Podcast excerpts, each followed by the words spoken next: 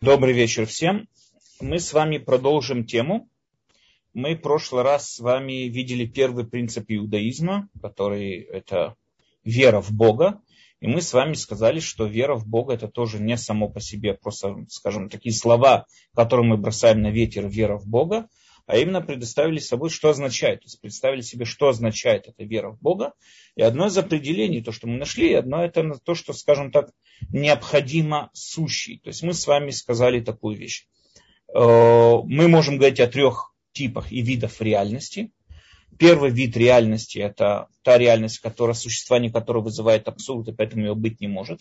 Абсурд не потому, что она нелогична, э, не потому, что она, извините, выходит за рамки закона физики, а потому, что ее даже представить себе невозможно. Она просто ну, не может существовать даже в нашем представлении. Как мы с вами сказали, хороший ориентир на это, это то, что вот если возьмем с вами любую вымышленную вселенную, которая находится параллельно нам, возьмем разных там колдунов, всяких сказки, э, всякие комиксы и так далее, мы никогда не увидим, что в этих комиксах, сказках и так далее 2 плюс 2 будет 5 или любая другая сумма, но не 4. Так же, как мы никогда с вами не встретим такое понятие, как круглый, треугольник и так далее. Почему? Потому что эти вещи, их проблема заключается в том, что они выходят за пределы разума. То есть человек, который произносит и говорит нам предложение «я видел круглый треугольник», он несет полную чушь, и мне не надо доказывать, что этот круглый треугольник существует или нет. Это понятно само по себе, что его не может, что его нет, его не может существовать, потому что сам по себе в своем определении это абсурд. Следующая реальность, о которой мы можем говорить, это то, что называется условная реальность. Э, это та реальность, в которой мы с вами находимся, это та реальность, которая может быть, а может и не быть. Что это означает? Существование или несуществование какого бы то ни было объекта в этой реальности не вызывает никакого абсурда. Мы с вами привели пример, ручка, которая у меня в кармане, или любой другой предмет, который у нас есть, э, он вызывает, он может быть и может и не быть. Я могу себе прекрасно представить Вселенную без этой ручки, также могу ее прекрасно представить и с этой ручкой. То есть существование или ее несуществование не вызывает никаких абсурдов. Это обычная вещь и так далее. Вся наша Вселенная, можно сказать даже так, она может быть, а может и не быть, потому что она как бы может и существовать, может и не существовать. Теперь, почему, допустим, существование или несуществование этой ручки вызывает какой-то не вызывает, извините, никакого абсурда, потому что ее существование зависит от постоянной цепочки причин следственной связи, которые действуют на нее сейчас. Я хочу подчеркнуть, мы не говорим, что какая-то цепочка в прошлом, то есть кто ее создал, и кто создал того, кто ее создал, и кто создал того, кто ее создал. Нет, мы говорим сейчас, про настоящее время, в данную секунду, на этот предмет, в данную секунду, на этот предмет сейчас действует огромное количество разных законов природы, разных, э, разных причин, на которых действуют в своем свои причины, в свою очередь другие причины и так далее, и так далее, и так далее. Когда мы начнем задаваться вопросом, то есть там понятно, что есть близкие причины, есть более дальние причины, до какой степени мы можем отдаляться от этих причин. Мы с вами увидим, что это будет до бесконечности. Но так как бесконечность, то есть бесконечное количество причин существовать не может, потому что это тоже абсурд сам по себе, бесконечность не может находиться в физическом мире, это уже сам по себе абсурд, получается, что существование этой ручки это тоже абсурд. Почему же она существует? Ответ мы здесь должны прийти к тому, что останавливает эту, прекращает, скажем так, эту постоянную цепочку причин. Это называется реальность, которая необходима сущая реальность. Необходима сущая реальность, что, она, что это означает? Это это реальность, которая, без которой ничего быть не может. То есть она существует сама по себе, у нее не может быть никаких причин ее существования. Почему у нее не может быть никаких причин ее существования? Потому что если у нее есть причины существования, так она дополнительное звено в этой постоянной цепочке причин, а у нее есть свои причины, то есть свои причины и так далее, и так далее. Мы же должны прийти к тому, что существует какая-то реальность, которая останавливает всю эту цепочку. Для того, чтобы к этому прийти, нам надо понять, что это, это реальность реальность у нее не может быть никаких причин. Так у нее не может быть никаких причин, она, то, что называется, необходимо сущая. То есть в, любой моем, в любом моем представляемом мне мире, в любой мной представляемой вселенной, эта реальность должна быть. Как только существует какая-нибудь самая мизерная частица, самая, не знаю, самая маленькая вещь, про которую можем сказать, что она есть, это уже требует, чтобы была вот эта вот реальность, которая необходима сущая, которая привела к этой, к этой цепочке и, и так далее. Это необходима сущая реальность, то, что мы называем с вами Бог. Таким образом, Аристотель пришел и утверждал вот о существовании Бога и так далее. В эту концепцию более не менее, конечно, Рамбам ее очень там, добавил и изменил в Мурена Вухим, когда он вел дискуссию с Аристотелем. По мнению Аристотеля, мы с вами сказали, Всевышний это всего лишь какой-то механизм, э, последствия которого происходит то, что происходит, но сам по себе Всевышний он механизм, не вмешиваясь во все происходящее. У него не, это не то, что он решил создать что-то, а все существует, существует из-за него, но не то, что он решил это создать. Мы с вами привели аналогию с огнем. Огонь горит и излучает свет и тепло. Это не то, что огонь не решил излучать свет и тепло. Нет, огонь горит, от него исходит свет и тепло. То же самое, Всевышний есть, от него исходит все, суще, все сущее. Это и есть первопричинность, но не он решил, чтобы это ни было создать. Рамбам спорит с этим и доказывает, опровергает во всяком случае, опровергает доказательства Аристотеля в книге Мурена Вухими, утверждает, что нет, это вполне может быть, что Всевышний это создал, и мы в это глубоко верим. То есть он имеет в виду вполне, это не то, что это какое-то абсурдное, а именно то, что Всевышний это все создал. И тем самым образом Всевышний первопричинность не только в том, что действует сейчас, но в первопричинность также и по временной цепочке. То есть он тот, кто создал то, что создало то, что создало то, и то, что в конце концов создала всю эту вселенную. Во всяком случае, Всевышний, как нам понятно, он создатель всего нас окружающего. Это реальность, выходящая за рамки нашей реальности. И сколько бы мы ни говорили о вселенных и параллельных вселенных, находящихся в пределах нашей реальности, все это создает и всем этим управляет Всевышний. Значит, делая обычный вывод, он выходит за пределы. Значит, он выходит за пределы нашего, нашей реальности, он выходит за пределы таких понятий, как пространство, время и так далее, и так далее. Это то, что мы с вами сказали до этого. То есть, когда человек верит в Бога, он должен понимать, во что он верит. Он верит в Бога, который является первопричинностью всего. Это был первый принцип Рамбама. Это первый принцип, который мы с вами затронули. Следующий как минимум четыре принципа. Мы сегодня попытаемся с вами рассмотреть первые, следующие два принципа. Но следующие принципы, как мы с вами увидим, они прямой логический вывод из этого первого принципа. Второй принцип, второй принцип Рамбама, это то, что, это то, что можно сказать, единство Всевышнего.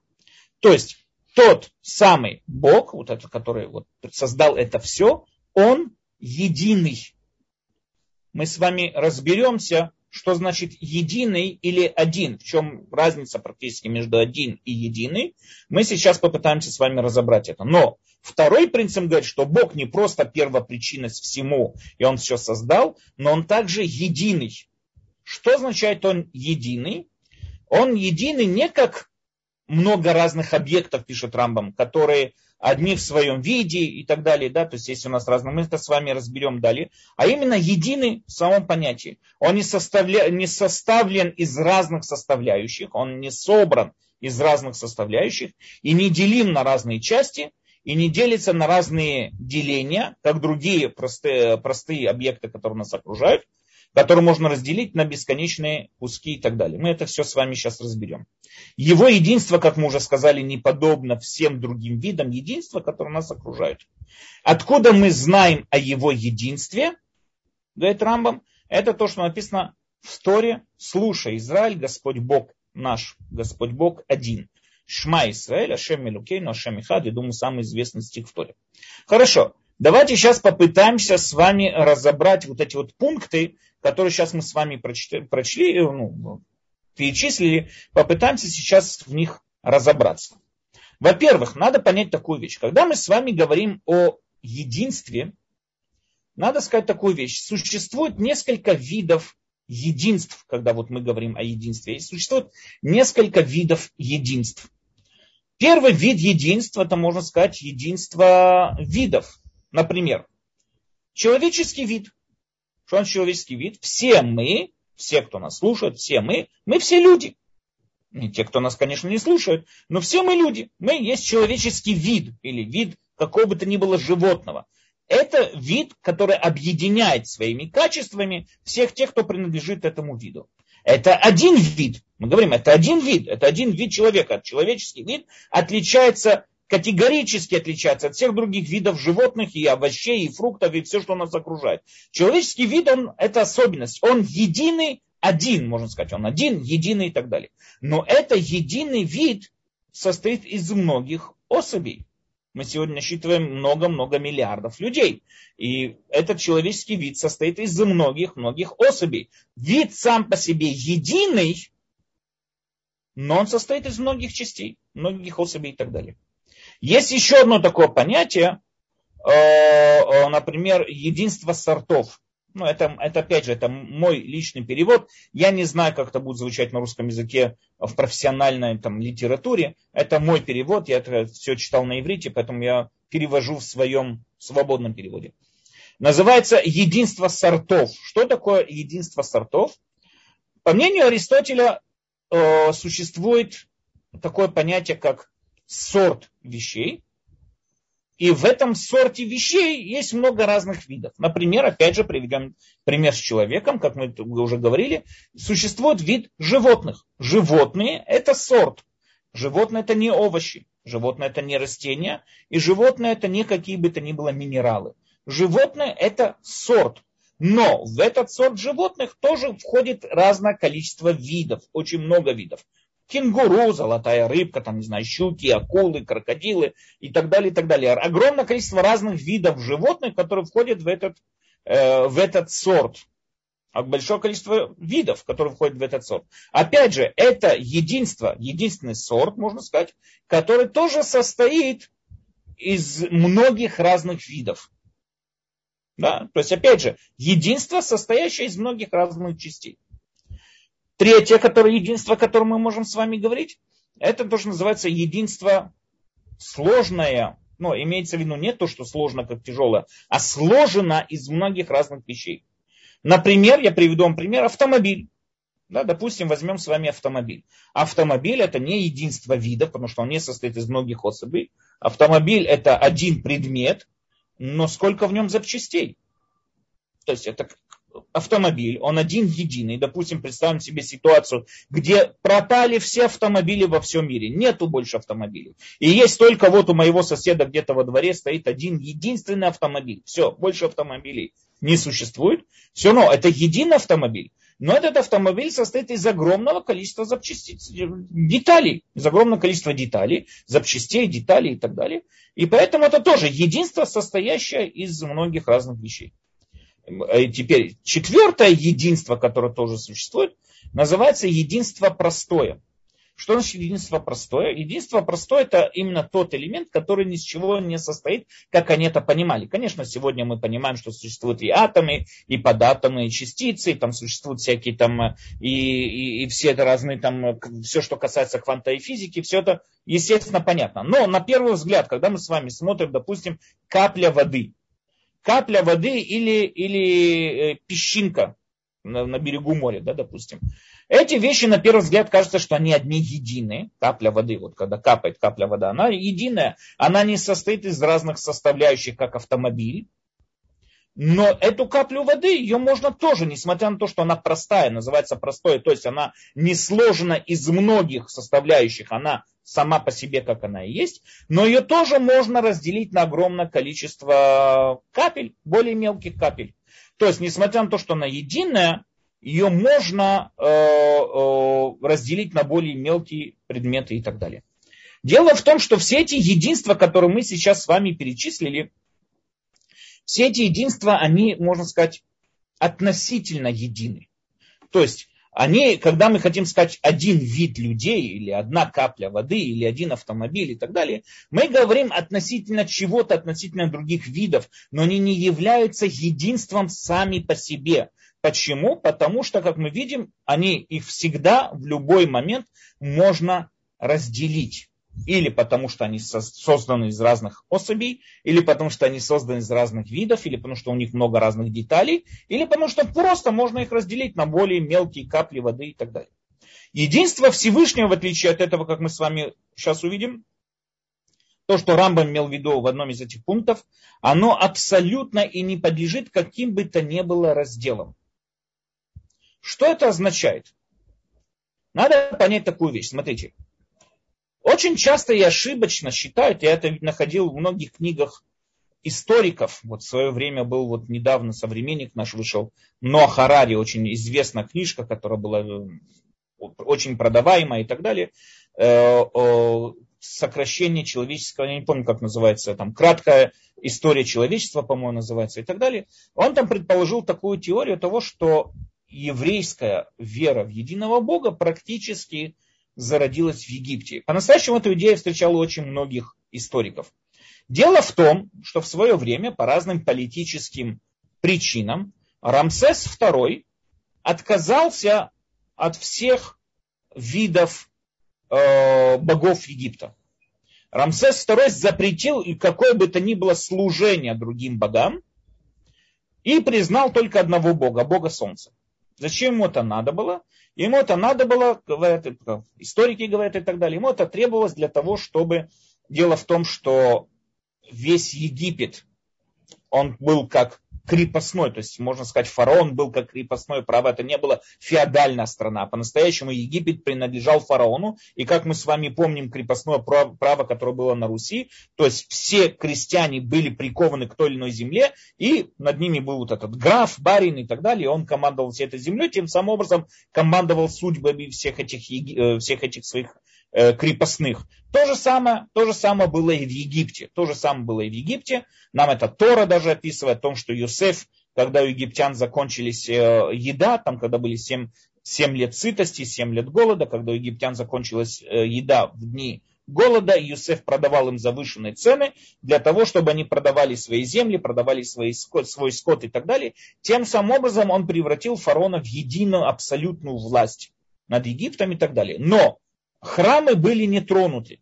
Храмы были не тронуты. Почему? Потому что храмы использовались в разных политических э, э, интересах фараона для того, чтобы влиять на толпу, для того, чтобы там не было бунтов и так далее, и так далее. Но, поэтому храмы не принадлежали фараону, храмы были, существовали в Египте сами по себе, они были очень богаты и так далее.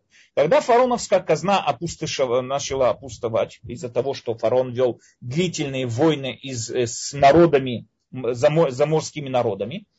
Начали заканчиваться практически у фараона, бюджет начал заканчиваться и так далее. Он решил конфисковать имущество храмов. Но не может это сделать, потому что храмы, это они сами по себе существовали и так далее, они не подчинялись фараону. Поэтому он решил что? Он решил просто аннулировать все эти храмы. Как это можно сделать? Запретить все, аннулировать всех остальных богов. Не существует никакого другого бога, кроме бога солнца. Таким образом, по этим политическим э, решениям фараон решил оставить только одного, бога солнца над Египте, Атон, Ахмад, Атон, а следующий фараон был Ахматон, то есть сын бога и так далее, то есть решил, сын солнца и так далее. Решил оставить э, бога солнца. И вот как раз это более не менее по разным историческим э, расчетам, именно этот период времени выпадал как раз на выход евреев из Египта. То есть этот фараон, говорят историки, которые описываются в Торе и так далее, это был как раз Самцес II. Окей, не знаю, но так многие историки придерживаются э, к этой идее. Таким образом, вот евреи выходили из Египта, когда в Египте существовала вера в одного Бога. О, оказывается, не евреи придумали веру в одного Бога. Оказывается, не евреи пропагандировали это и придумывали и так далее. Вот по-настоящему это придумал еще фараон. Но эта идея была очень древняя. Эта идея была заложена очень древняя до такой степени, что один из немецких философов, э, еврей, немецкий философ э, Герман Коган, Эрман Коин на иврите называется, Эрман Коин, он э, написал, у него там целая книга была про монотеизм, источники монотеизма, и он говорит, что те, кто придерживается к этой идее, они просто глубоко не понимают, что собой означает вера в монотеизм. Для того, чтобы это понять, надо понять практически разницу между монотеизмом и язычеством.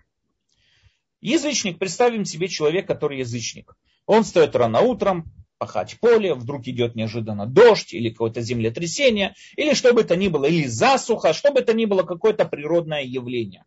Что он делает? Он обращается к шаманам своей деревне для того, чтобы они ему объяснили, что здесь происходит. И они ему начинают объяснять то, что здесь боги, если он, допустим, это язычество полите, политеизм, то есть это язычество вера в многих богов, то, что называется политеизм, человек, который верит в многих богов, у него там целый пантеон божественный, там много-много разных богов и так далее. Более позднее э, язычество, которое было там, например, Заратустра и так далее, это уже дуализм, когда они верили только в двух богов, бог света, бог тьмы и так далее.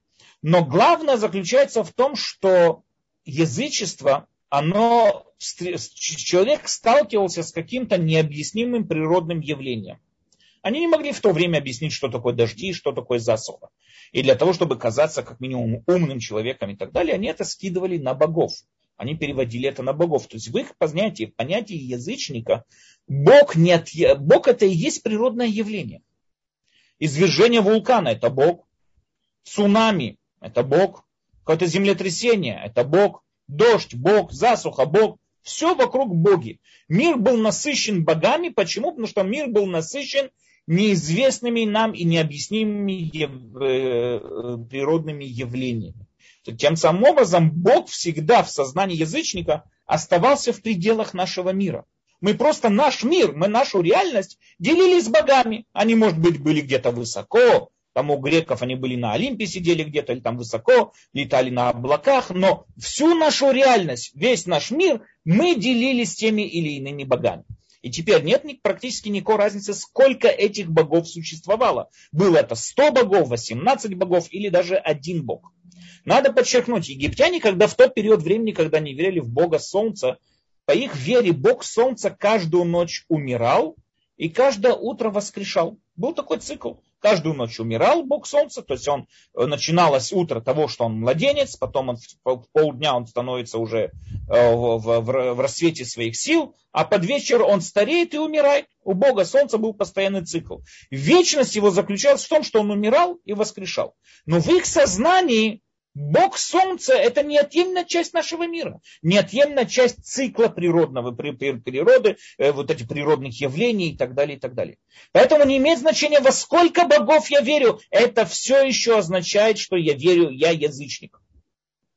Вера в единого Бога, говорит Эрман Коэн, означает, что я глубоко верю в сущность, которая находится за пределами всего этого. Сущность, которая никак не влияема, сущность, которая никак не впечатляема происходящим здесь. Он влияет на происходящее здесь, но сам он не влияемый тем, что здесь происходит. Мы с вами говорим который находится за пределами пространства, за пределами времени, за пределами всех нам знакомых э, и незнакомых э, там, не знаю, природных законов физики. Он этим всем управляет, но он не является частью всего этого. Когда мы говорим с вами, что наш Бог, Бог один, имеется в виду единый, единый Бог. Не то, что один как арифмическая э, значимость, как, например, автомобиль, то, что я привел пример, в мире остался один автомобиль, наш Бог такой нет. Имеется в виду, что он за пределами всего этого, он единый, неразделимый, единый сам по себе. Это означает, слушай, Израиль, Господь Бог наш, Бог один. Один от слова единый. У нас есть такой мидраж, который мудрецы задаются вопросом. Вот мы читали несколько недель назад, э, неделю глава Берешит. Там написано, в начале Бог создал небо и землю и так далее, и так далее. И написано, и было утро, и был вечер, Йом Эхад, один день. А потом идет, был утром, был вечер, второй день, третий день, четвертый. Так я вам задаю вопрос по грамматике. Как правильно написать? Если я перечисляю второй, третий, четвертый, так первый день как должен называться? Первый. Было утро, был вечер, первый день, был, был, извините, вечер, было утро, первый день. Почему в Торе написано день один? Почему не первый? Говорит Мидраш, потому что в тот день был только Всевышний в своем единстве. То есть, когда мы говорим, по словам Торы, один, мы не подразумеваем один как цифра. Мы не подразумеваем один как какой-то отдельный объект, чем мы имеем в виду единый. Что значит единый? Неразделимый, невлияемый, существующий сам по себе и как мы уже сказали, ничем не влияемые и так далее. В этом и есть заключаться, в этом и заключается величайшая, огромная разница между язычником и монотеистом. Язычники приносили свои жертвы, приношения, потому что они глубоко верили, что этим они способны повлиять на Бога. Нептун сейчас на кого-то обиделся. Или Посейдон, не знаю там, кому он принадлежал, или Дагон, Там много было богов, морских богов. Обиделись на кого-то. Дагон на кого-то обиделся. Все. И этот человек, он сейчас боится выходить в плавание. Если он финик, принадлежит финикийцам, он боится выходить в плавание. Если он грек, так он боится, потому что на него обиделся Посейдон. Если он римлян, так Нептун. И так далее, и так далее. Но человек, Бог на него, допустим, в его представлении, Бог на него обиделся и так далее. Человек хочет его задобрить, как он может это сделать? Он приносит ему овечку. То есть человек глубоко думает, что он верит, глубоко верит, что он способен воздействовать тем или иным действием, воздействовать на Бога. То есть в его сознании Бог находится в пределах нашего мира он, у него тоже есть причинности, у него тоже есть является, он зависим от эффектов. Как мы увидим с вами в следующем принципе, это невозможно также сказать о том, что Всевышний зависим от эффектов. В отличие от этого монастырь глубоко понимает, что он выполняет, как должно быть, как представляет нам Рамбам, то, что мы с вами затрагивали э, начало этой книги. По мнению Рамбама, служить Всевышнему надо лишма. То есть, что значит глубокая вера в Всевышнего, это служить Ему. Почему? Потому что Он от нас это требует. Потому что от нас это требуется. Не потому что я от него что-то ожидаю, потому что от нас это требуется. Это называется служить Всевышнему ради Всевышнего. Таким образом, понимая это, нам понятно еще одно. Знаете, вот постоянно я читал вот интересный, интересный рассказ был, что Наполеон, Наполеон, когда встретился, Наполеон Бонапарте, когда он встретился с величайшим французским математиком, физиком Пьер Симон Лаплас. И когда он с ним встретился, Пьер Симон Лаплас как раз представил Наполеону свои вычисления о небесах и небесных телах, которые существуют там, планеты, звезды и так далее. И он четко описал это все, пытался это как-то сформировать и так далее. И Наполеон ему сказал, секунду, но мне здесь не хватает, во всей этой картине не хватает Бога. Где, где Бог во всей этой огромной картине? На это сказал ему Пьер Симон Лаплас, я, мне, мне, не мне не нужна эта гипотеза для подтверждения моих утверждений. То есть Бог, мне не нужен Бог для того, чтобы доказать правоту своих утверждений. Я не нуждаюсь в этой гипотезе для утверждения моих вот эти вот для подтверждения моих утверждений. То же самое слова мы можем уйти, найти у многих разных академиков, которые, видно, не знаю, прозевали эту точку и так далее. Например, Стивен Окинг, он утверждал такую вещь, вот у него известная лекция была, он говорил о том, что в свое время э, люди многие природные явления не знали, как объяснить, и они это объясняли там богами и так далее. Например, он приводил его любимый рассказ о том, что викинги э, верили, что Луна это какая-то принцесса, а затмение Луны это когда приходит какой-то волк, который забыл, как называется, у них есть какой-то мифический волк, который хочет поглотить эту принцессу, проглотить ее. И тогда все викинги во всех деревнях, во всех поселениях вставали, били мечами по щитам, создавали огромный шум и гам для того, чтобы прогнать этого волка. И вот факт, каждый раз волк уходил. То есть волк боялся этого шума и гамма и каждый раз уходил. И Стивен когда нам сегодня понятно, что такое, что собой представляет затмение Луны, когда нам понятны многие природные явления, мы все меньше и меньше нуждаемся в Боге. Но это, это совершенно ошибочный подход. Потому что мы, как монотеисты, не утверждаем, что Бог может нам объяснить, то есть существование Бога, скажем так, да, что его существование при, может объяснить тот или иной природный, там, какой-то скрытый, непонятный, э, непонятно какое-то природное явление. Нет, мы говорим, что Бог находится за пределами природного явления. Бог находится за пределами пространства, за пределами времени и за пределами всех тех природных явлений. Он не часть этих э, природных явлений, он находится за ними. Поэтому он единый, он неизменимый, он находится за пределами всего этого, он неразделим и так далее, и так далее. Таким образом, это нет утверждения, как и Лапласа, как и Стивенокинга, оно правильно по отношению к языческим богам. Если я себе представил Бог, что он там, не знаю, он мне отвечает, я не понимаю, что такое черная дыра, я говорю, о, это Бог, ну тогда да, когда я сейчас понял, что собой представляет черная дыра, мне тогда Бог не нужен. Но я говорю, что нет, Бог вообще никак не связан с этим миром. То есть, что он, он управляет этим миром, но он не находится в пределах этого мира. То есть он, этот мир существует тем, что Всевышний управляет им.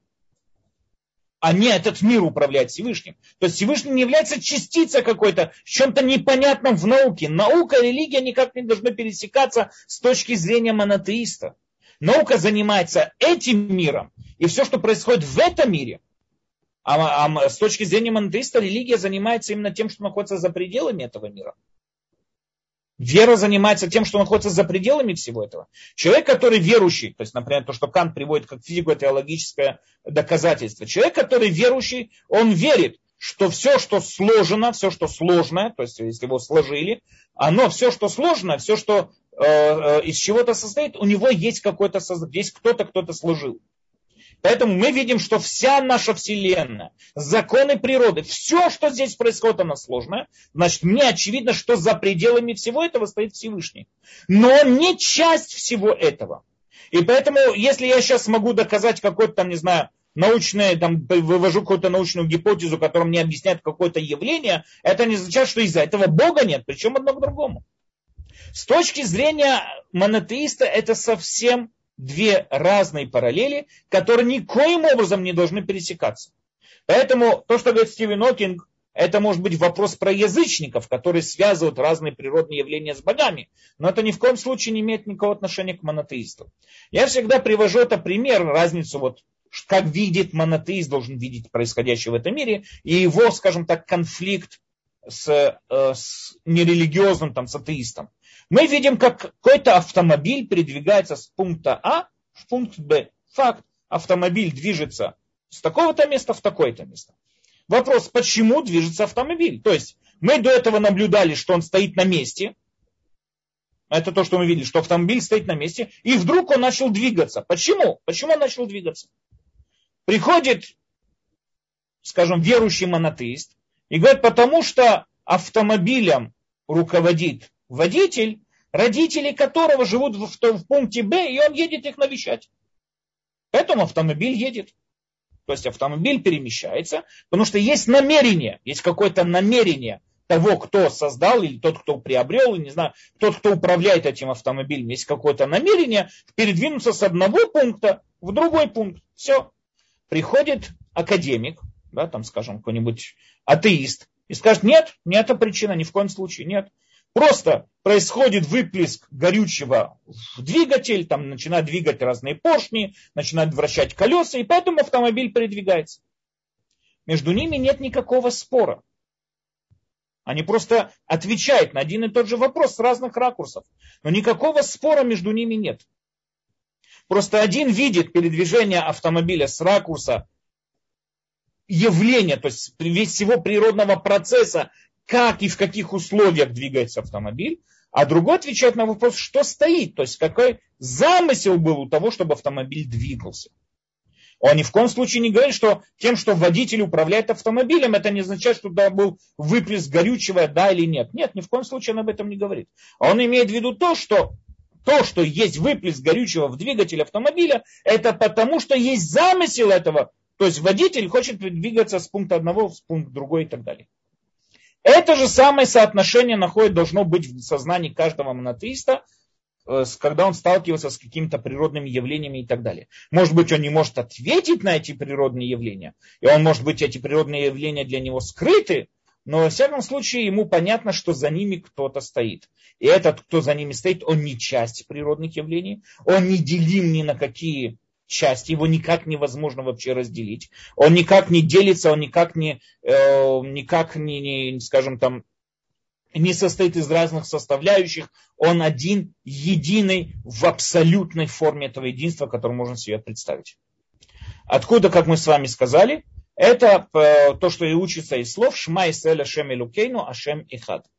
Рамбам здесь подчеркивает, что это учится именно из этих слов, и это еврей должен читать каждый день, эту молитву Шма Исраэль, внедряя в свое сознание. Что, что он говорит? Он говорит о, о Всевышнем. Вот когда мы говорим слово «Ихад», мы должны намереваться, что, что он один, единый, управляющий четырьмя сторонами света, седьму, там, седьмью э, небесами и всем происходящим на земле. То есть кто-то, кто находится за пределами всего этого. Поэтому он не делим, он не состоит из разных составляющих и так далее, и так далее. Этот принцип напрямую выходит из принципа того, что это напрямую выходит из принципа того, что Всевышний необходимо сущий. Потому что если бы Всевышний был создан, допустим, в совокупности из разных других каких-то созданий, там не знаю как это сказать, частей, значит, он уже условно сущий. То есть он существует только в той ситуации, когда эти вещи собраны. А если мы говорим о необходимом сущем, значит нам понятно, что не может быть собран, или не может быть создан, или может быть делиться или разделяться на все любые представляемые нам виды частиц и так далее, и так далее. Это, на этом мы заканчиваем с вами второй принцип иудаизма и переходим к третьему принципу, который тоже прямое, э, э, прямое последствие всего того же первого принципа. Это тема нашего урока отрицание телесности. Мы с вами думаем на первый взгляд, что это понятно, но мы сейчас с вами увидим, что это далеко не так понятно. Всевышний, первое, первое, что надо сказать, Всевышний это не тело. То есть, да, первый пункт, который нам говорит Рамбам, это то, что Всевышний не тело, и более того, он не сила внутри тела. То есть у нас есть тело само по себе, а есть то, что способствует телу передвигаться, допустим, душа. Он не тело и не душа, которая находится в теле, которая способствует телу передвигаться и так далее. С ним не происходят те события, которые свойственны телам. То есть какие события у нас есть у тел? Например, движение или статичность сел, встал, положение там в пространстве и так далее, это не может относиться к этому. Не по сущности своей, говорит Рамбам, и не по условности. То есть у нас есть сама сущность Всевышнего ничего не состоит, и также случайно или условно какие-то изменения в нем быть не могут тоже, не могут происходить и так далее. Поэтому мудрецы отрицали в отношении к Богу соединение и разобщение, как мы с вами говорили в прошлом принципе. Любой вид собирания, любой вид составления из чего-то соединения и раз, или разделения, разобщения, не может к нему быть никаких, то есть никак не может к нему быть сказано и так далее. И сказали, да, также мудрецы утверждают, что ему не, суще, не существенны все виды положений тел, как мы сказали, стоять, сидеть, там, вперед, назад, лево, вправо и так далее. Дальше, надо пояснить еще одну такую вещь. Что такое тело? Я не говорю только человеческое тело. Я говорю тело любого объекта. Что такое тело? Определение тела это то, что вокруг чего находится пространство. Всегда тело это то, что контуры чего это и пространство. Тело всегда тот самый объект, который находится в пространстве. Возьмем с вами бутылку, вокруг бутылки пространство. Опять же, ручку, которая у меня в кармане, вокруг этой ручки пространство, даже когда у меня в кармане. Но между ручкой и, и, и, и рубашкой все равно есть какое-то определенное пространство, которое делает границу этой ручки и так далее, и так далее. То есть, что такое тело? Определение тела – это то, что окружено пространством. Таким образом, так как мы говорим, что Всевышний находится за пределами пространства, как необходимо сущий, как тот, кто создал это пространство, нам понятно, что Всевышний не может быть телом. именно это и есть то, что имел в виду пророк, что Всевышнего нельзя ни с чем сравнить. Нам говорят пророки, да? Кто подобен тебе? Если бы, говорит Рамбам, если бы Всевышний был бы каким бы то ни было телом, тело всегда можно сравнить с другим телом какое-то подобие, линию подобия можно когда-то, какое бы то ни было, найти. Значит, нам понятно, что Всевышний, даже по словам пророка, Всевышний не является каким бы то ни было телом. Однако, как мы с вами дальше это тоже увидим, э, в Торе, если мы с вами посмотрим, очень часто вспоминается Всевышний именно как что-то телесное. Сказал Всевышний, спустимся и посмотрим и там, не знаю, правой рукой своей раздвинул море, и, там, и, и глаза Всевышнего ходят по Израилю, трон Всевышнего, местонахождение Всевышнего, спустился Всевышний, поднялся Всевышний. У нас очень много при, при, примеров, которые, наоборот, Тора относится к Всевышнему как что-то, да, телесное, как что-то, да, существующее. Как это можно объяснить? Как мы с вами более подробно увидим дальше, Рамбам объясняет это аллегорически, как что-то аллегория, которая хочет нам что-то сказать. хочет нам на что-то намекнуть, но ни в коем случае это буквально понимать нельзя. Откуда Рамбам это берет? Он берет это из стихов Торы, где написано, ибо не видели вы никакого образа в тот день и так далее. То есть образ, образ это и есть тело. Образ это наружное очертание там, чего-то и так далее. То есть это и есть тело. По-настоящему образ это неправильный перевод, имеется в виду там тмуна. Тмуна это не, неправильный, неправильный перевод образ. Я просто посмотрел, как переводится на русский язык, я бы сказал там другое. Наружное очертание ибо не видели вы никакого наружного очертания. Потому что образ, он на иврите звучит по-другому, и Рамбам там посвящает первую главу Мурена Вухим объяснению, что собой означает образ. Окей, это то, что мы сейчас с вами сказали, перечислили. Это есть вот эти вот э, пункты, из которых состоит это утверждение, этот, э, э, этот принцип. Давайте сейчас опять же попытаемся с вами в нем разобраться. Э, как мы с вами сказали, если Всевышний необходимо сущий, нет, нет, значит, он не может находиться, то есть по определению своему, находиться в том или ином пространстве. Потому что тогда он же не будет необходимо сущий, а будет условно сущий. Все то время, что есть пространство, есть Всевышний и так далее, и так далее. Поэтому, так как он необходимо сущий, мы говорим, что именно он и создал все то пространство, в котором мы с вами находимся. Значит, как мы уже также и сказали, он за пределами пространства. Если он за пределами пространства, у него не, любое понятие тела надо у него отрицать.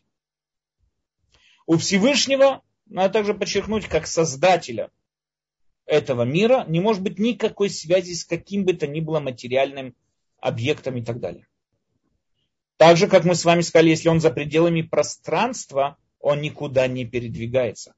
Передвижение происходит только в рамках пространства. Но если мы говорим, что Всевышний за пределами пространства, надо понять такую вещь. Когда мы говорим за пределами пространства или за пределами времени, это означает, что он, ну, я не знаю даже, как это правильно сказать, но все он, скажем так, да, то есть нет, не то, что есть какой-то, все он за пределами этого мира есть только один, один он. Нет какого-то пространства, в котором он находится. То есть все он. И если все он, никакого передвижения быть не может. Куда бы он ни двигался, это все он. У него нет каких бы то ни было очертаний или какое-то тело, которое может передвинуться с одного пункта в другой пункт. Это у него нет. Он не ограничен в пространстве, поэтому любой вид передвижения не может такого быть. Следующий вывод, который также мы делаем, это то, что, как описал Рамбам, с ним не могут быть все те, все те ситуации, случаи, явления, которые происходят с телами, например, разные виды аффектов. Да, он не может разочароваться или разнервничаться или переживать. И все эти виды аффектов, они изменения, определенные изменения, которые происходят в человеке. Он до сих пор был веселый, а сейчас стал грустным.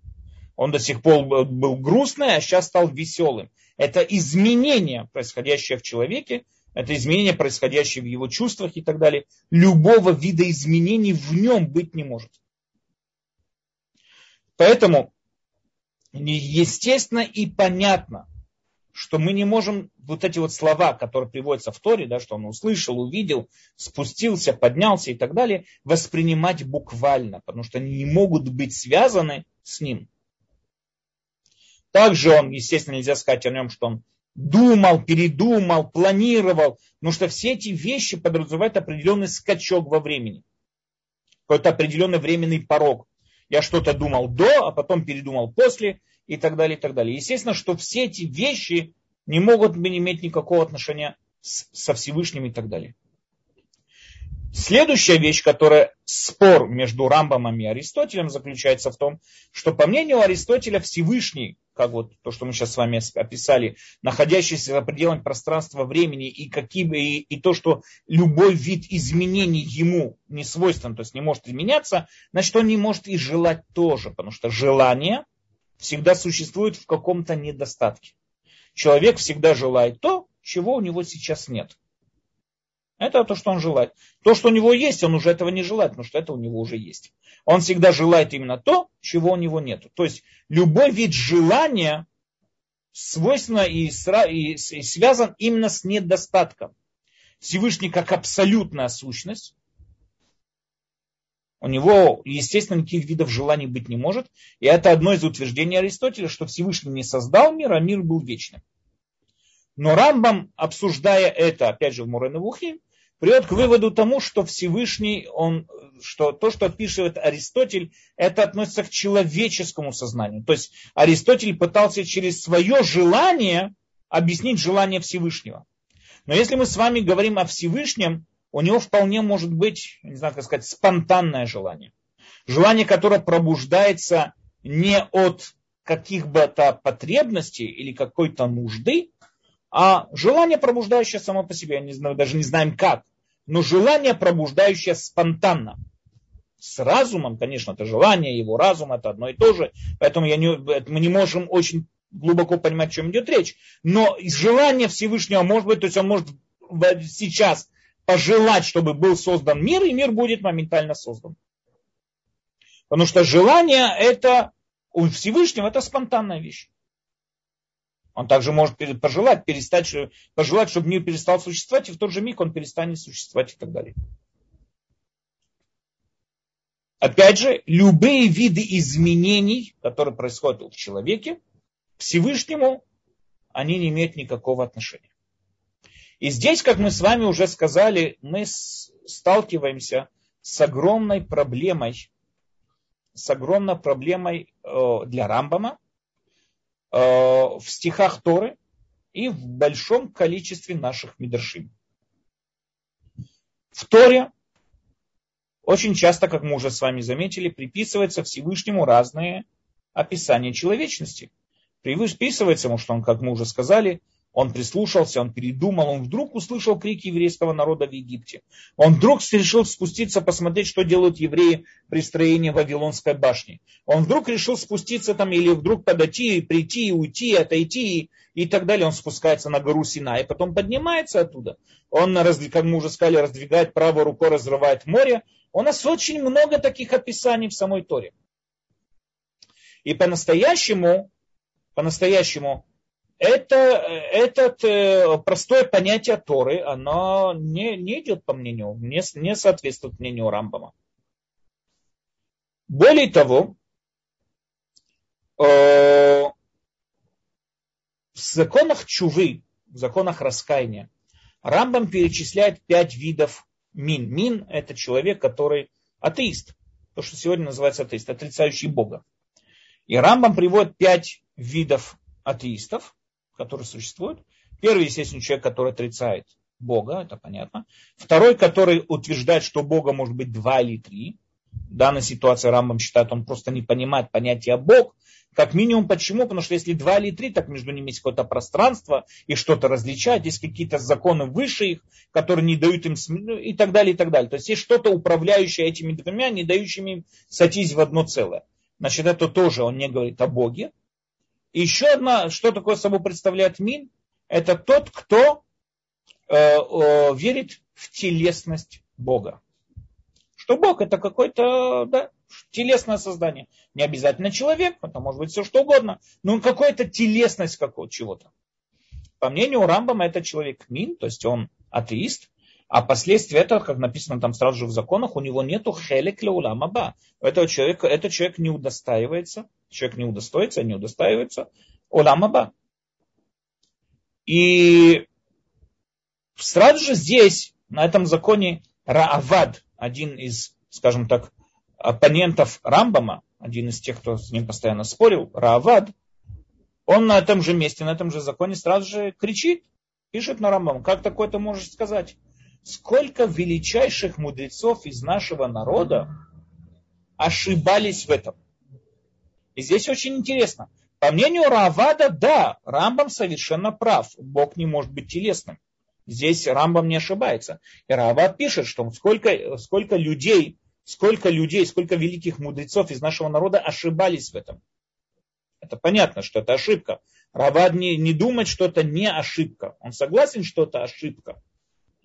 Но, как он пишет, люди ошибались в этом, как он пишет, или потому что они шли за, по стихам Торы, или потому что буквально принимая, буквально от, э, принимая стихи Торы, или потому что они шли по Мидрашим, по разным видам Мидрашим. А Мидрашим и стихи Торы описывают Всевышнего очень телесным созданием. Поэтому, говорит Рам, э, Равад, конечно, они ошиблись, и, конечно, Рамбам прав. Но ты не можешь прийти и сказать, что эти евреи не, не считаются, что эти люди не считаются евреями из-за этой ошибки. Ты не можешь прийти и сказать, что этих людей нету хелек уламаба. Такого ты считать не можешь. Что этих людей нету хелек уламаба, нет, это не может быть принципом, потому что, как он пишет, сколько мудрецов из нашего народа в этом ошибалось. Рамбам в Морене Вухим, он, не знаю, видел, он не видел Равада, потому что Равад был, э, писал уже чуть позже, то есть Рамбам слышал о том, что есть кто-то, кто на него пишет комментарии, но Рамбам сам по себе в Мурене Вухим, или может быть ему кто-то уже приходил с так подобной претензией, Рамбам говорит простую вещь. Нетелесность Всевышнего это понятно и доступно и очевидно каждому нормальному или нормально думающему человеку. Человек, который мы с вами сказали в начале этих принципов, человек, который приходит говорит, я во что-то верю, я верю в Бога, но не может четко определить, во что он верит, значит, он не верит в Бога. У него есть какие-то чувства, у него переполняют какие-то эмоции и так далее. Но он должен как минимум четко сказать, во что он верит. Я верю в космического осьминога, или я верю там в какую-то, не знаю, там э, космическую там летучую лошадь, ну что-то он должен определить, он должен четко сказать, во что он верит. Потому что когда приходит человек и говорит, ой, я во что-то верю, но я точно не знаю во что, и тогда это не вера. Потому что, как мы с вами сказали в начале этих уроков, в предисловии 15 принципам, вера это мое утверждение. Когда я говорю, я верю, я утверждаю, что то-то и то-то существует. Я должен, если я утверждаю, мне должно быть четко понятно, что я утверждаю. Говорит Рамбам, каждый верующий человек, он должен верить, как мы с вами сказали, в первый принцип. То, что Всевышний, это не часть этого мира. Потому что если он думает, что Всевышний часть этого мира, он язычник. Значит, он обязан верить в то, что Всевышний, он необходимо сущий, он за пределами нашей реальности. Если он за пределами нашей реальности, понятно, что тело у него быть не может. А если он в этом ошибся, значит, он и в первом принципе ошибся, значит, он в Бога не верит. И Рамбаму совершенно неинтересно, это величайшие мудрецы или не величайшие мудрецы. Ему это совершенно неинтересно, кто так говорит. Есть какое-то письмо Рамбана, я когда-то в свое время видел, Рамбан с нун в конце. Он вышел на защиту Рамбама от э, какой-то общины, которые написали там ему вот письмо, что в их сознании там Рамбам, он прям там отрицает Бога и так далее. Потому что он говорит, у Бога нет рук, ног, глаз, то есть у него нет телесности. Так что у Бога есть вообще? Он просто отрицает Бога. На это говорит Рамбан, долго им описывает, что нет, Рамбам совершенно прав, так оно и есть, Бог не может быть телесным. Но мы с вами видим, что многие люди воспринимали это не так. И говорит Рамбам, их проблема то есть, заключается в том, что они даже не остановились секунду в своей жизни и не подумали секунду, а во что я верю. Вера не может быть нелогичной. Если Тора, даже сама Тора приходит мне и говорит, что у Бога есть ноги, или сама Тора придет и скажет, что Бог это космический осьминог, я не должен в это верить. Я должен буду это как-то объяснить. Но сто процентов буквально принимать эту информацию я не имею права. Поэтому с огромным уважением к тем мудрецам считает Рамбам, но если они по-настоящему в это верили, у них нету хелеклюламаба. Они просто всю свою жизнь провели в тем, что они не верили в Бога. Потому что они даже не понимали, во что они верят. Что же тогда делать со, всей этой, со всеми вещами, написанными в Торе? Как мы с вами сказали, да, сама Тора пишет, сама Тора это описывает, и Мидрашим это описывает и так далее. Там Рамбам приходит к нескольким объяснениям. Первое объяснение, говорит Рамбам, Тора написано было для людей. Дибра Тора Кильшон Бне Адам, он это взял, это цитата из, из Талмуда приводится, Дибра Тора Кильшон Бне Адам. Тора написан на языке людей. Очень часто люди используют для общения какие-то какие определенные образы, э, виды и так далее. Ой, я там э, как ракета прибежал на работу, типа такого, да, он описывает какие-то, я со скоростью звука прилетел туда-то, там, и, и туда-то, и туда-то. То есть люди очень часто описывают какие-то там э, явления, что бы то ни было, используя определенный лексикон речи, чтобы было другим понятно и доступно, о чем я говорю. То же самое и здесь. Надо понять простую вещь. Тора, по мнению Рамбама, она многослойная. То есть, первая поверхностная, поверхностная вот эта вот, э, первая поверхность Торы, она написана таким образом, что было доступно всем. Чтобы все поняли, есть Бог, Бог управляет этим миром и так далее, и так далее. Это первое доступное и так далее. Когда мы копнем чуть глубже, мы увидим еще более глубокую мысль. Когда копнем еще глубже, еще более глубокую, то есть Тора многослойная и бесконечная в своей глубине. То, что написано поверхностный стих Торы, говорит Рамбам, он был написан для евреев, выходящих из Египта, которые были погружены 210 лет в язычество. Как я сейчас могу объяснить язычнику идею монотеизма? Чтобы было доступно, чтобы было понятно. Я просто ему прихожу, говорю, наш Бог всех египетских богов убил. О, и все, и язычнику все понятно. В его языческом сознании все понятно. Потому что если бы Моиша пришел и начал бы объяснять евреям о необходимо сущей, необходимо сущей сущности и о условной реальности, и все, что мы с вами говорили до этого, не знаю, кто бы его из массы народа смог понять. Поэтому, когда Моша писал Тору, он ее писал очень интересным образом. Он ее писал так, чтобы каждый еврей, на каком бы уровне он ни находился, он мог бы найти там именно ту информацию, которая касается его. Но поверхностный вот этот вот уровень Торы, это надо понять, написан как аллегория, для чтобы описать какие-то качества Всевышнему, для чтобы это было доступно людям и так далее, и так далее. Но их ни в коем случае нельзя воспринимать буквально. То есть, если написано, что ноги мои, как написано в пророке, будут стоять на горе Сион, это не означает, что его ноги, у Бога есть ноги, которые будут стоять на горе Сион. Нет, это аллегория чему-то. Надо понять, чему это аллегория. И Рамбам посвятил этому целую первую часть, почти всю первую часть Мурены Вухим, для того, чтобы объяснить, как правильно и как правильно комментировать эти слова, как правильно к ним подходить. Но если мне очевидно и понятно, здесь смотрите подход, э, разница между подход, подходом рационалиста, скажем, как Рамбам, и подходом фундаменталистов, там, как другие раввины. С точки зрения Рамбама, если мне очевидно и понятно, что Бог необходимо сущий, а другого Бога быть не может. Если Бог он необходимо сущий, значит у него нет тела, и любой вид тел от него, надо от него полностью это отрицать, значит то, что написано в Торе, надо это правильно прокомментировать. То есть первичное для меня то, что должно быть, это логика, это логичность. По логике не может такого быть, не может такого быть, чтобы у Бога было тело. А то, что написано в Торе, хорошо, прокомментируем в дальнейшем. Фундаменталисты, я имею в виду те люди, которые придерживаются именно написанному тексту. У них все наоборот. Написано в Торе так, значит так и есть. А, это не сходится со своей логикой. Беседа, это твоя проблема с твоей логикой. Как мы с вами помним, уже в начале этой книги Рамбам написал нам разные подходы к, не, к, к мидрашим или к Торе, которые не, не стыкуются с нашим сознанием. Как правильно к ним подходить. Первая группа говорила, что значит мидрашим надо откидывать в сторону, другая группа говорила, что наоборот логику откидывать в сторону, а Рамбам приделался к мнению тому, что ни то, ни то не надо откидывать. Надо остаться при своем сознании, в своем понимании, если оно правильное, если оно правильно обдуманное и продуманное, надо оставаться при нем и правильно прокомментировать стих Торы. Таким образом, подведем итоги, что мы с вами видели. На прошлом уроке мы с вами объяснили, что Всевышний необходимо сущий. И тем самым что необходимо сущий, у него не может быть никаких видов, никаких видов изменений и так далее, потому что он необходимо сущий, он за пределами пространства, времени, а любой вид изменения это какой-то временный порог, что бы это ни было, у него нет ни пространства и времени, он за пределами всего этого. Мы понятия не имеем, что это собой говорит, так как тоже мы с вами объяснили на прошлом уроке, мы никогда не сможем это понять, потому что любые виды описаний и качеств к нему не имеют никакого отношения. Но мы знаем, что за пределами пространства и, и времени, за пределами там всех, измер... всех возможных измерений существует сущность, управляющая всем.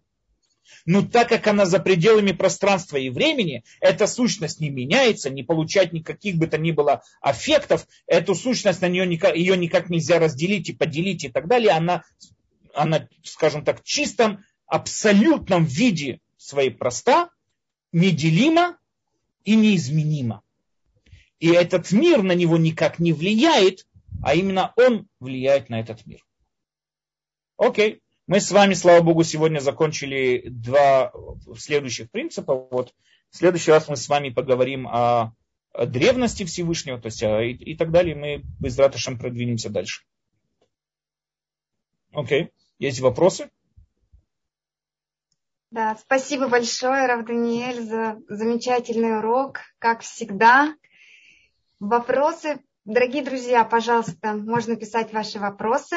У нас есть поднятые руки. Ашер, наш постоянный слушатель, пожалуйста, можно включить микрофон. Меня слышно? Да, отлично. Да, шалом вам.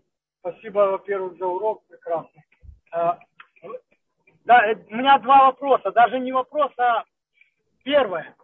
Можно ли так сказать, что мир это часть Всевышнего, а не наоборот? второе, Мы с вами скажем, да, да, э, окей, да, второе. Да. Второе, как отвечать людям на их утверждения и их веру, что Всевышний же всесильный, он все может, поэтому он может быть и телом, и воплотиться, или как, я не знаю, быть телом телесным. Вот такие okay. два. Да, давайте мы попробуем разобраться. Первый вопрос, э, первый вопрос, можно сказать, что мир часть Всевышнего, как мы с вами сказали, что один из э, вот этой вот э, третий, э, э, э, извините, второй принцип, то, что он простой и неделим, а простой и неделим значит, у него нет никаких частей. Мир не может быть частью Всевышнего. Мир последствия или управление Всевышним, но не может быть частью Всевышнего. Потому что если мы говорим, что мир часть Всевышнего, значит Всевышний состоит из разных частей. Это какой-то определенный механизм, и он уже условно сущий. Само понятие как часть Всевышнего, частица Всевышнего, искра Всевышнего, все вот эти вот вещи, которые мы описываем и говорим, они в буквальном понятии не могут быть и не могут быть сказаны по отношению к Всевышнему, потому что потому что они, э, ну, это, это не Всевышний, Всевышний не может быть частей.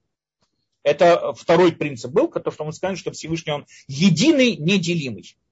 А второй вопрос, это интересный вопрос. Я, знаете, может ли Всевышний стать телом? Я объясню простую вещь. А может ли Всевышний застрелиться? И надоело ему человечество, взял мегакосмический револьвер и застрелился. Ответ, конечно, нет. Потому что Всевышний как необходимо сущий, как абсолют, абсолют не может перестать быть абсолютом. Это не ограничение в абсолюте, это определение абсолюта. Тело – это отрицание абсолюта. Потому что тело само по себе, как мы сказали, оно ограничено. Вопрос, может ли Всевышний ввести себя в состояние ограничения, это все равно, что можно задать вопрос, может ли Всевышний застрелиться, или может ли Всевышний, там, не знаю, перестать быть Всевышним. Ответ по-простому, как мы уже, по-моему, тоже разделяли, если не ошибаюсь, это было в восьми главах Рамбама, мы разделяли эту тему, можно ли говорить нелогические вещи о Всевышнем, мы там сказали, что это тоже сказать невозможно, потому что это проблема тогда с определением. И поэтому нет, Всевышний не может ни в коем случае стать телом, и никакого отношения к телу у него быть не может, потому что это тогда он не Всевышний. И тогда вопрос, может ли Бог выйти на пенсию? Перестать быть Богом? Ответ, конечно, нет.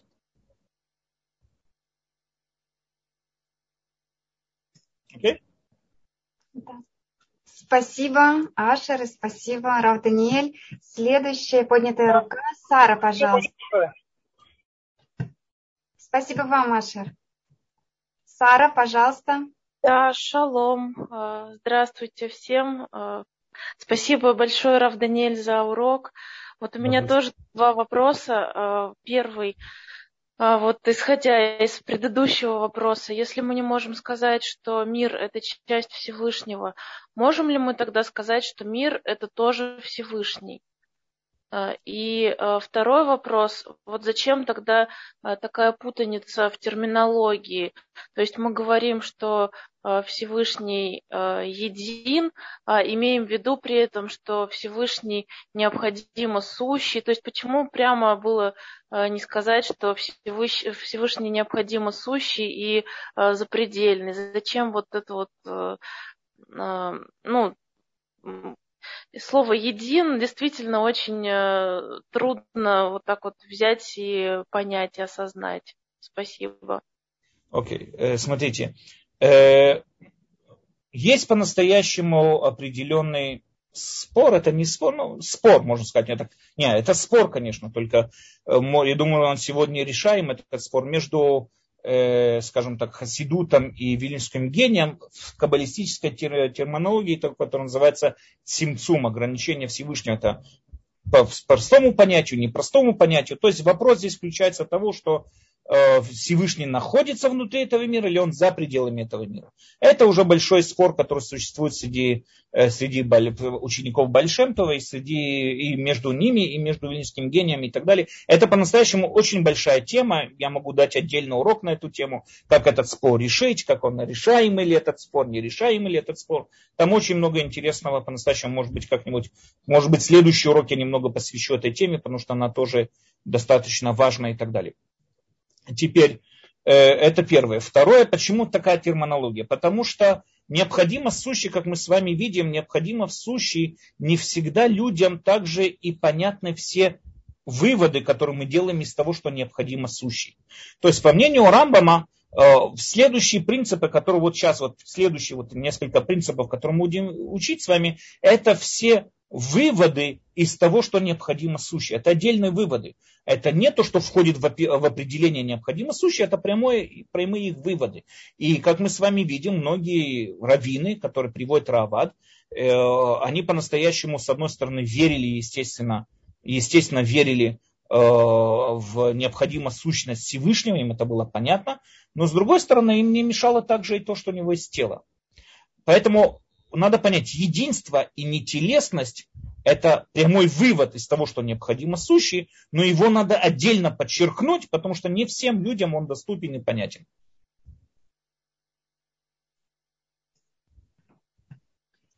Спасибо большое. Далее вопрос от нашей постоянной зрительницы Марины. Хазаль иногда называет Всевышнего Маком. И в частности в Мидраше Берешит Раба он место мира, но мир – не его место. Хотелось бы понять, в каких случаях просто имеется в виду, что Творец необходимо сущий, благодаря которому существует мир, или что-то другое, ведь в прямом смысле невозможно сказать, что мир находится в Боге. Это тоже очень хороший вопрос, который то, что я ответил в прошлой слушательнице, что это по-настоящему отдельная тема, по-настоящему это более близко к теме цимцум, и мы надо будет, может быть, как-нибудь затронем эту тему, что собой означает понятие цимцум, цимцум по-простому, цимцум не по-простому. Но, во всяком случае, имеется в виду то, что э, Всевышний, я думаю, что Мидраш подчеркивает здесь именно то, что Всевышний не находится в пределах этого мира. Мир Всевышнем, можно сказать мир Всевышнем или мир по причинности Всевышнего и так далее, но мир находится в Всевышнем, а не Всевышний в мире. То есть, скажем так, Всевышний существует за пределами мира, и поэтому он может существовать и без этого мира. Но мир находится внутри Всевышнего, скажем так, и не может существовать без Всевышнего. Думаю, что это то, что имелось в виду э, в Мидраше и так далее. Но опять же, тема Цимцум это отдельная тема для урока, и может быть, может быть, следующий урок, может, мы ее затронем немного. Хорошо, Рав Даниэль, спасибо. Следующий вопрос от Ирины. У Ирины поднята рука, пожалуйста, можно включить микрофон. А, пока не получается. Татьяна. Получается, получается, получается. получается. Да. Сейчас, вы знаете, мы, по-моему, где-то вот эти вопросы в одном таком каком-то из одной оперы. Э, смотрите, как ответить, поскольку мы знаем, что нахватали же за иудаизма все и все э, религии, потому что иудаизм, ну, как бы не религия, да, и вот это вот понятие, извините за выражение, э, как ответить правильно на вот, этот, вот эту веру. Я думаю, что это они взяли и все это совершенно убого засунули в одно предложение – насчет, э, вот когда они говорят триединый. Вы понимаете, вот этот, я не хочу сказать во имя кого, и этого, и Святого Духа. Вот это же взяли и вот такое придумали. Вот как ответить? Вот какой ответ Чемберлену должен быть? Потому что так как вы... вы Ответ вы очень простой. Рамбам, Рамбам тоже это говорит. Ответ очень простой. Пускай они вам объясняют, о чем идет речь. Объясняют, но вы понимаете... Там Нет, много... они не объясняют. Три, один, там... один и три, это все равно, что сказать круглый треугольник. Ну, Никакого вот, объяснения да. нет. Ну, все так что сказать, объясните, и вот так и стоять. Ну, конечно, ну, как, так, как такое может быть? Знаете, ну, ирландский флаг, э, вот этот э, лист у них есть, вот этот э, э, на ирландском флаге такой трех, э, трех вот да, этот да, листовый. Да. Такой. Это потому что по их поверье, там их один из святых, который его попал в Ирландию, и он пытался этим друидам объяснить, что такое три, что такое один. Это полная глупость. Это один лист, у которого форма три. Но причем, э, как может быть три и один, и один, и три, это как может быть два плюс два, девять. Пускай ну, объяснят вначале, как может быть два плюс два, девять, или как может быть три, что он один, один, что он три. Или один, или три. Я не думаю, что там надо что-то более этого объяснять. Просто пускай сами объяснят, как бы. Они сами не понимают, во что они верят. И Рамбам приводит это как пример веры, который люди просто произносят. Они произносят, но они не понимают, что они говорят. Да, они произносят. Ну, и вот, и вот, да, и вот так ну, образованные вроде и все, и вроде адекватные. И вот, Им это никак не мешает. Я, и, и все. Ну что ты, я не знаю, ну только отослать каких вопросов, как объясни мне. Ну, а? Объяснение, что, что, как такое может быть? Как такое может быть, что 3 Объяснение, конечно, не, абсолютно ни на каком уровне. Но... Поэтому это, это просто разговоры. Понятно, спасибо. Спасибо, Ирина. Я, я тогда про, продолжу. Да, да, да, пожалуйста. Теперь ваш. У меня другой вопрос был, но я сейчас тоже еще послушала предыдущую э, слушательницу. Э, тоже э, говорят люди так, что а, так как Всевышний создал этот материальный мир, то он мог бы как бы в этот, таким же образом послать своего сына в этот материал, то есть создать как бы а, родить э, Извините, как, как, как, как необходимо сущего сын появился? Вот это не понимаю. Или из, какого, из какого именно, откуда? Ну, как вот, такое можно, может а быть? как появился, а как, а, а, на это могут ответить, а как появился этот материальный мир? Нет, материальный мир появился, может быть, вполне мы и не знаем, как он появился, но мы не говорим, что это сын его. Сын это уже какое-то утверждение о чем-то конкретном. Как появился материальный мир и процесс проявления материального мира, мы точно понять не можем. Мы понимаем, что он создал что-то из ничего, это да. Но это ни в коем случае не говорит о его... Смотрите, когда я говорю о сыне, я подразумеваю отца. Есть mm какая-то связь Или и, мать. и отцом с этим и так далее. Создать, что он создал? Он создал какого-то человека отдельно, кроме Адама, это есть его сын. Тогда при чем здесь это Мирьям? Я не понимаю. То есть весь, весь этот рассказ, смотрите, я не, я не большой знаток христианства до такого уровня. Я Но немножко знаток. Я... То, что я знаком с этим, у меня это всегда вызывает смех. Как, но, как, а, а, я Бога, чуть-чуть, как женщина может залететь от Бога? Вот я, я не понимаю, как это возможно. А вот таким как а, а, а, на это отвечают Богу все возможно. И на это отвечают, что, что, что, чтобы, что... Опять же, это убегание от ответа. Потому нет, что нет, нет, нет, что он, что может ли Бог, смотрите, у нас есть вопросы, которые касаются Э, мы что говорим, да, Богу все возможно в пределах физи- законов физики. Создать Адама. Бог мог создать Адама. Конечно. И, да. как, да, и на это отвечает, что так как Адам, э, человек первый, упал в, э, в, на земле, да, в, в Эдеме, то потом Бог создает другого, противоположность Адама, и называют его новым Адамом, чтобы восстановить человечество. Как бы, ну, вот такая теория. Да, но у Адама не было мамы. И ни одна женщина не претендовала на то, что она там, а, с Богом имела какие-то интимные отношения.